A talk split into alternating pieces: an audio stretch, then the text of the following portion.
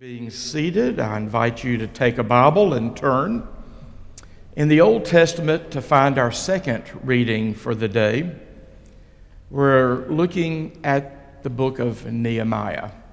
And if you have a difficult time finding it, if you're using a Pew Bible, it's page 568 in the Old Testament. The book of Nehemiah, we're looking at chapter 8, the first eight verses. As you're turning, let me just say again how grateful it is to see all of you here. It's a great crowd this morning. Thank you for, for coming out. Uh, worship is the most important thing we do, and corporate worship together um, is the most important thing that we do. Is what God uses to form us into God's people in the world. So, your attention now to the book of Nehemiah in the Old Testament. And I am going to invite you to consider leaving your Bible perhaps open um, after, we, after we read the text because we're going to be paying close attention to what's in this text. And my, my suspicion is if you're like a lot of people in the Christian community today, you're not very familiar with the book of Nehemiah. It's a book that needs to become more familiar to us. But the text for this morning begins at verse 1, chapter 8. All the people gathered together into the square before the water gate. They told the scribe Ezra to bring the book of the law of Moses, which the Lord had given to Israel. Accordingly, the priest Ezra brought the law before the assembly both men and women, and all, could, all who could hear with understanding. This was on the first day of the seventh month. He read from it facing the square before the water gate from early morning until midday, in the presence of the men and the women and those who could understand, and the ears of all the people were attentive to the book of the law. The scribe Ezra stood on a wooden platform that had been made for this purpose, and beside him stood Mattithiah, Shema, Ananiah, Uriah, Hilkiah, Maaseiah on the right hand, and Pedaiah, Mishael, Malachah, Hashum, Hashbenanah, Zechariah, and Meshullam on the left hand. And Ezra opened the book in the sight of all the people, for he was standing above all the people. And when he opened it, all the people stood up. Then Ezra blessed the Lord, the great God. And all the people answered, Amen, Amen, lifting up their hands. Then they bowed their heads and worshiped the Lord with their faces to the ground.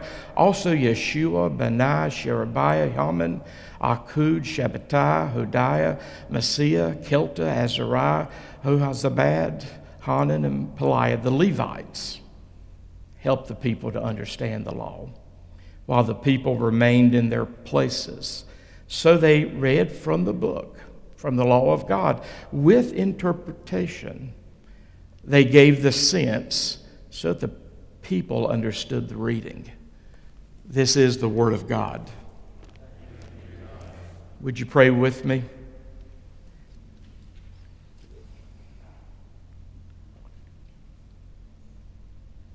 God, we pray that through the power of your Holy Spirit, these words will not just be words upon a page, but they may be your word that transforms our lives. God, we thank you that you use your word to speak to us. And we, we are excited with great anticipation as we once again expect to hear your voice.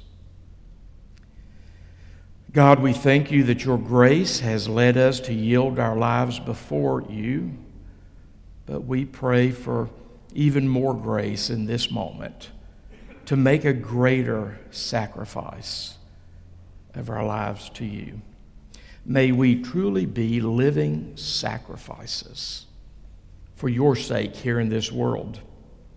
We are so humbled and grateful, God, that you have chosen us through which you do your work in this world. And that's why we are so eager for you to form us and reform us into the people you're calling us to be. We thank you for all of those who have gone before us to teach us the way. We thank you for that great cloud of witnesses that surrounds us today to encourage us. In the powerful name of Jesus Christ, the living word, we pray. Amen. Friends, I am very, very grateful for the book of Nehemiah. And if you're not familiar with the book of Nehemiah, I hope that this will be the beginning of a fervent relationship between you and the book of Nehemiah. One of the things I've sought to focus on over the course of my ministry is leadership. Uh, helping myself to be the leader that God's calling me to do, and helping create and nurture other leaders around me. The topic of leadership is very, very important to me, and I've read multitudes of great books by great authors on leadership over the years. But none of the books have impacted me in regards to leadership like the book of Nehemiah. So, particularly if you're one of those people who enjoy learning about leadership, shame on you that you have not yet found the book of Nehemiah. Here it is in our sacred writings for us. In the book of Nehemiah, through the person of Nehemiah, I've learned a great, great deal about being a leader. I've learned that there is a difference between being a leader and a manager. I'm grateful for the managers in our midst. Managers manage what is. Leaders, like, like Nehemiah, lead us into the future, lead us into the new thing that God is always at work doing. From the point of view of leadership, Nehemiah teaches me that leaders attempt great things. Leaders take risk. Leaders aren't afraid when they have to confront to confront. Leaders expect controversy. Leaders, Nehemiah's taught me this, leaders have to work very, very hard. And oftentimes they even have to work harder than the people they're seeking to lead. But above all else, Nehemiah has taught me that as a leader, a leader has to trust God. Now, of course, this applies to all of us because all of us, to some extent, are leaders in the Christian community. I hope you realize, my friend, someone is watching you. There are people who know that you're here today worshiping. I hope that you're being very intentional about the people that you are mentoring as a leader as you seek to develop other leaders because the reality is you are mentoring others. Whether you choose to acknowledge that or not, again, there are people watching you.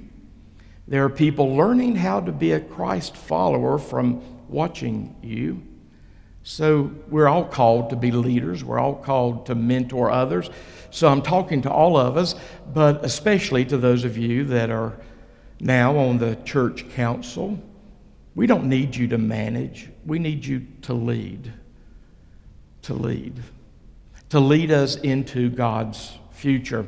Nehemiah will help us learn that. I've been living for a couple months now with the book of Nehemiah.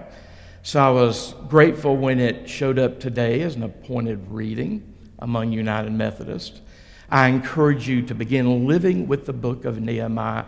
You will take a lot of lessons and encouragement from the book of Nehemiah. We, we first experience Nehemiah as he is cupbearer to the Persian king Artaxerxes. You see, the children of Israel, many of them, have been carried away into captivity.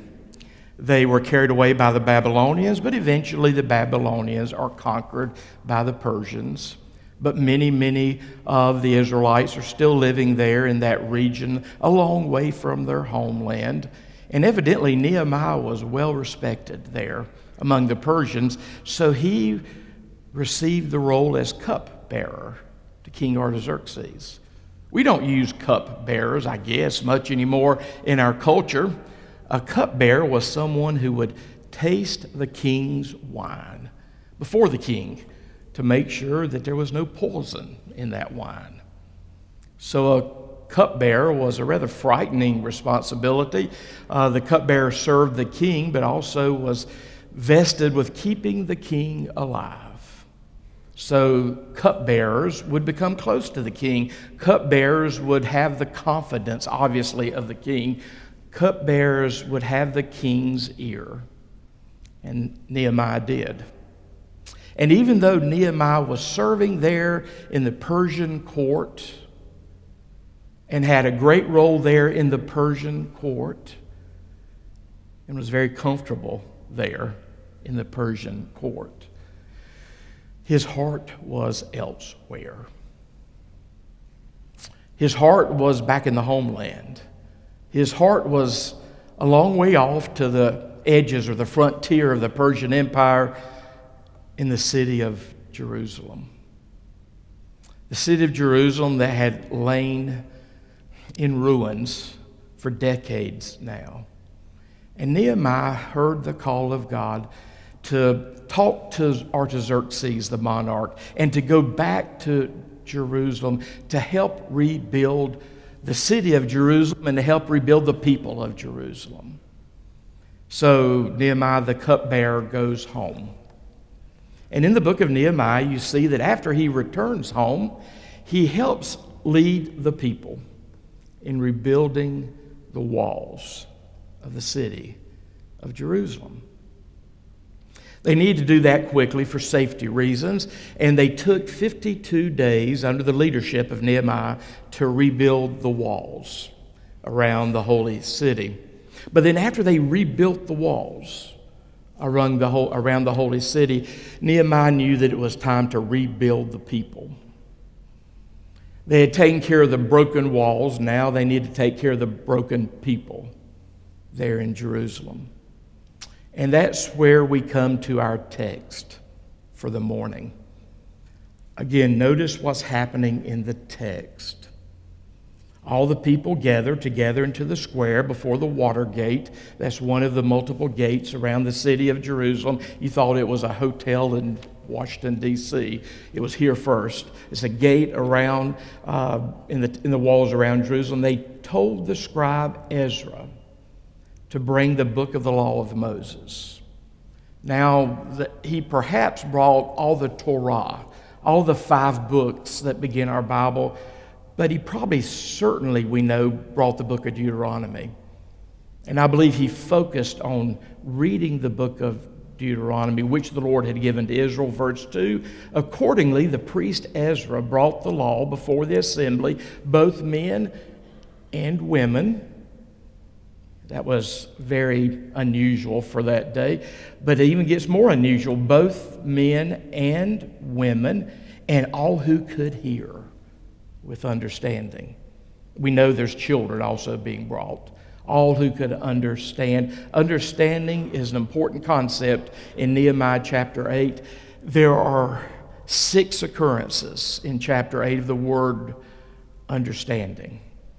So the men, the women, and all who could understand were brought before Ezra. You notice it says this was the first day of the seventh month. That might not mean a lot to you with our Gregorian calendar, but in the Jewish calendar, the Jewish lunar calendar, the first day of the seventh month is Rosh Hashanah. It's their New Year's Day. So again, Nehemiah wants them to come together on their New Year's Day and take care of some serious business. Verse 3 He, Ezra, read from it facing the square before the water gate, but from early morning until midday. Did you get the time frame there? From early morning to midday. That's five or six hours. In the presence of the men and the women and those who could understand. There it is again. And the ears of all the people were attentive to the book of the law. You know, I'm very grateful for the hour that you give us on Sunday morning. Not sure how you would react to a five or six hour gathering. But for five to six hours they were attentive. Keep reading, verse 4. The scribe Ezra stood on a wooden platform that had been made, a, made for the purpose, and all these people are beside him. He's not there by himself. Verse 5 And Ezra opened the book in the sight of all the people, for he was standing above all the people on this wooden platform. And when he opened it, all the people stood up. So from early morning to midday, five to six hours, they stand and they hear the prophet, the priest, rather, Ezra read from the law of God. If you keep reading chapter 8, you'll see that they do this for a week. All the people stand up to hear Ezra read. Verse 6 before he reads, look what he does. Then Ezra blessed the Lord, the great God, and all the people answered, Amen, Amen, lifting up their hands. Lifting up their hands is a wonderful prayer posture that comes from the Bible. And Amen, Amen, the word that means so be it, should always ring out uh, throughout the gathering of God's people in worship. The text continued. Then they bowed their heads and worshiped the Lord with their faces to the ground. There's another appropriate prayer posture. I've got a lot of my clergy colleague friends uh, that I know uh, use this prayer posture, being prostrate before God with their faces before God. Uh, most of us choose to use that in private in private times of prayer. Here you see the people doing it in this gathering. Then, verse 7, you see a list of the names of some of the Levites. The Levites were the associates to the priest there in the temple. You see the names of the Levites who helped the people to understand. There's our word again to understand the law.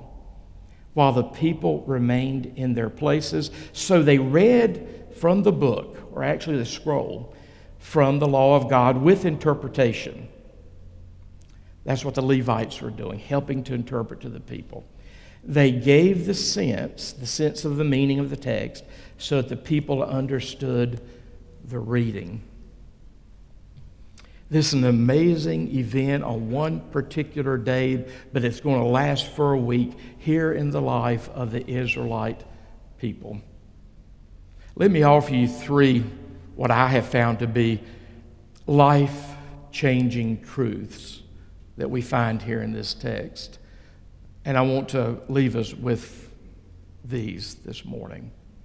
These three life giving truths from the text can lead us into awakening, renewal, revival, and reformation, just as it did for the people here in Nehemiah's time. The first of the things, the first of the life giving truths that I want to lift up is what is so obvious here in the text the centrality of Scripture. The centrality of Scripture. The French author Victor Hugo wrote that England has two books the Bible and Shakespeare. England made Shakespeare, but the Bible made England. Throughout our history, we've known how to make the scripture central to our faith. We need in every age to recover that. That's the way it's been our history for 3,000 years. You see that Nehemiah saw the need for that here in his age. We have needed for 3,000 years to give ourselves to ongoing reformation, and that ongoing reformation has always been according to the scriptures. You see the importance of the reading and the exposition, the teaching of scripture as Methodist, uh, and I'm such a proud, proud Methodist, it's in my blood. As Methodist, we have articles of faith.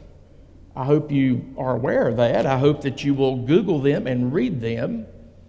In our articles of faith, here's the definition for the church the visible church of Christ is a congregation in which the pure word of God is preached and the sacraments are duly administered.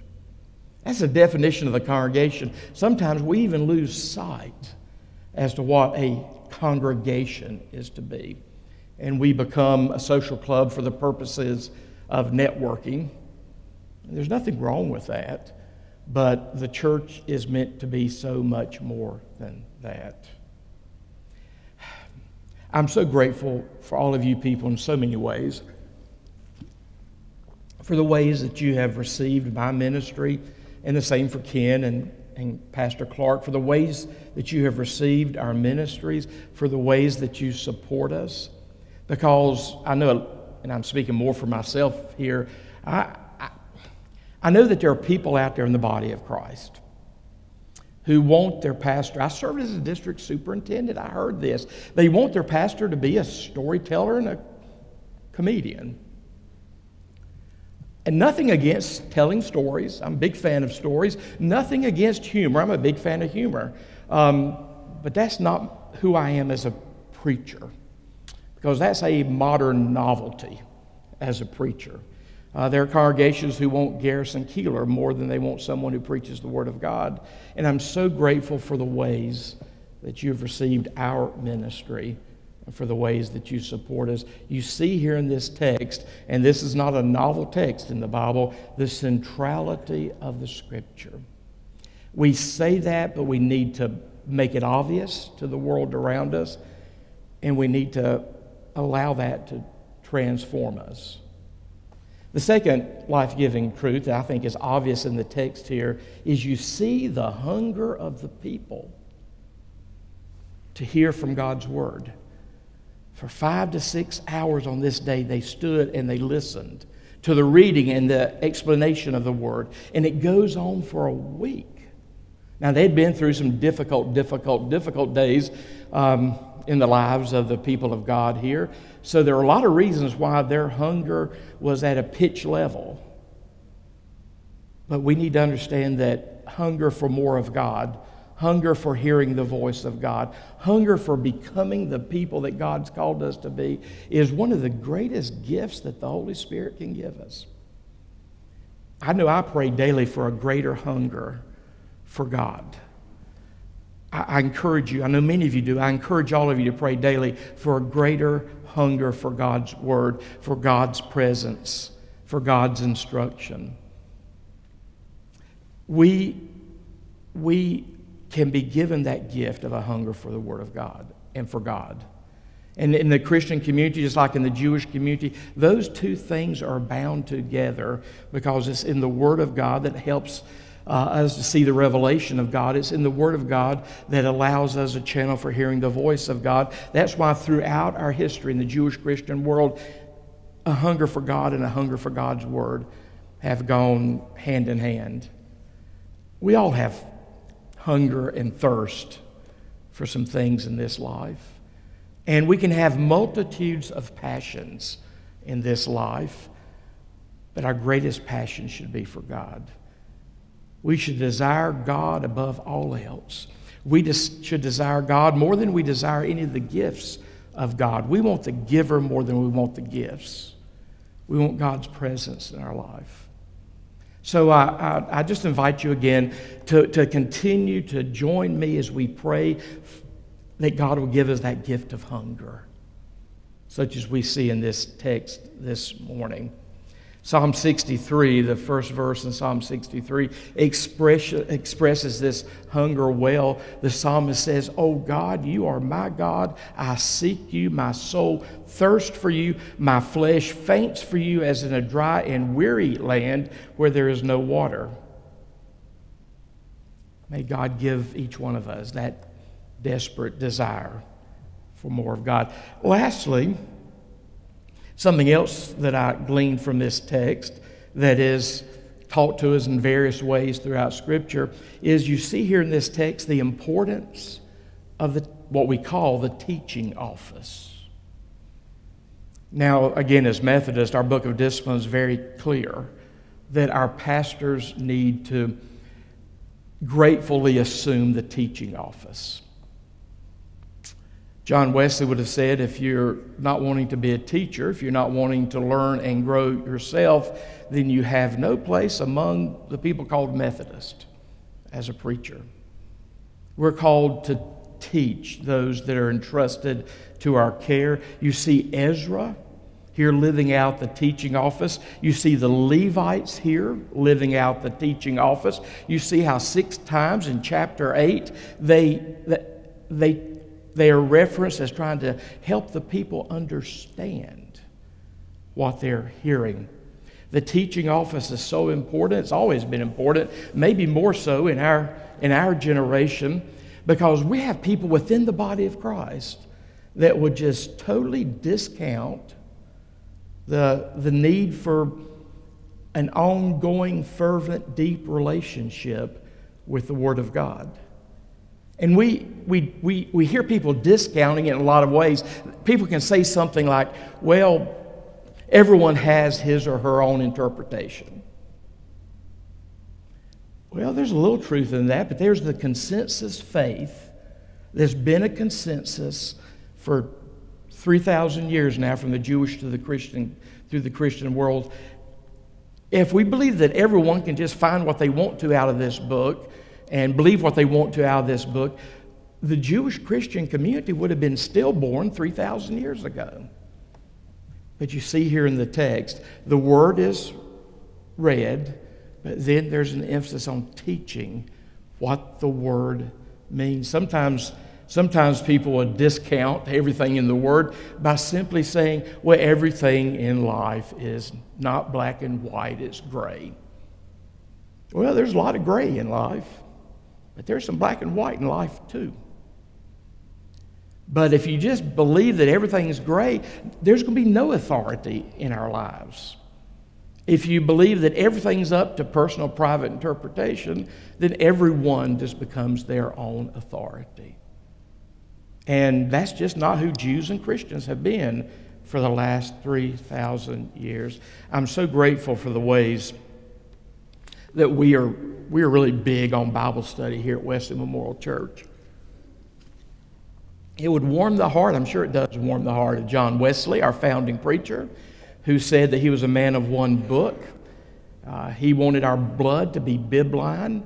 We, we are people who absorb knowledge from lots of different places, but our central primary authority is the Word of God. I'm so grateful for all the Bible studies we have offered here at Wesley Memorial Church. Uh, I, am so grateful for the ways that many of you avail yourselves of those Bible studies. I'm also knowledgeable that some of you never avail yourself of those Bible studies. I, I, I'm being very gracious. I'm assuming that you're doing the podcast. I'm assuming that you're watching the videos, or I'm assuming that you're being fed elsewhere. But if you're not being fed somewhere, your soul will starve. So I'm very grateful for the ways that we almost mirror what we see here in Nehemiah chapter 8 with an emphasis on the Word of God and understanding the Word of God.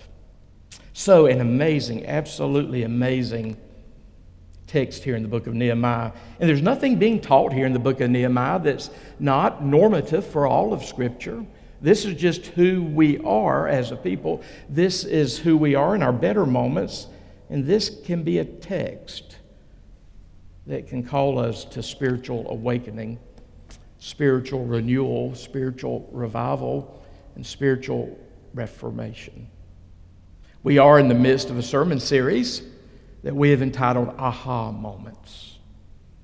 I hope that you've had a lot of aha moments, spirit led moments of inspiration and revelation in your individual lives as Christians.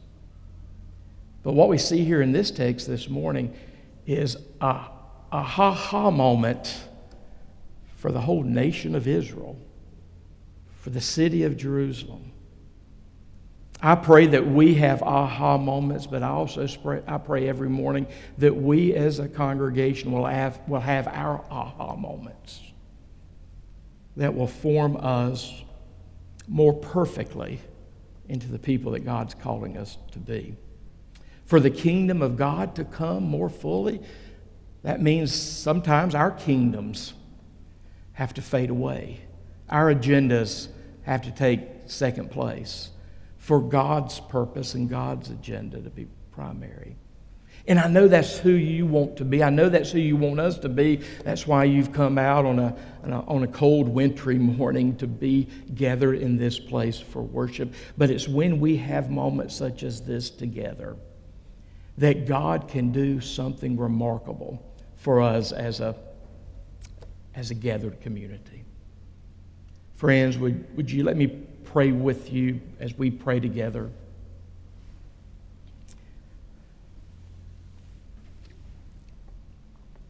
God, may we, may we never be afraid of what you're doing in our lives. May we never be afraid of what you seek to do through us. We pray, God, that like Nehemiah, we will be the kind of leader that you're calling us to be in this age among the people. We pray, God, that Nehemiah will grant us courage because we know that courage will come from your Holy Spirit at work in our lives.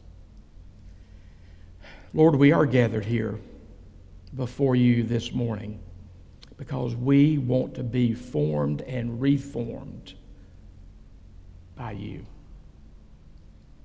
Lord, so form and reform your church in this nation that we may form and reform the nation itself. God, we offer ourselves back to you. May our families, our church, be your instrument here in this nation and world. Through the powerful name of Jesus Christ, we pray. Amen.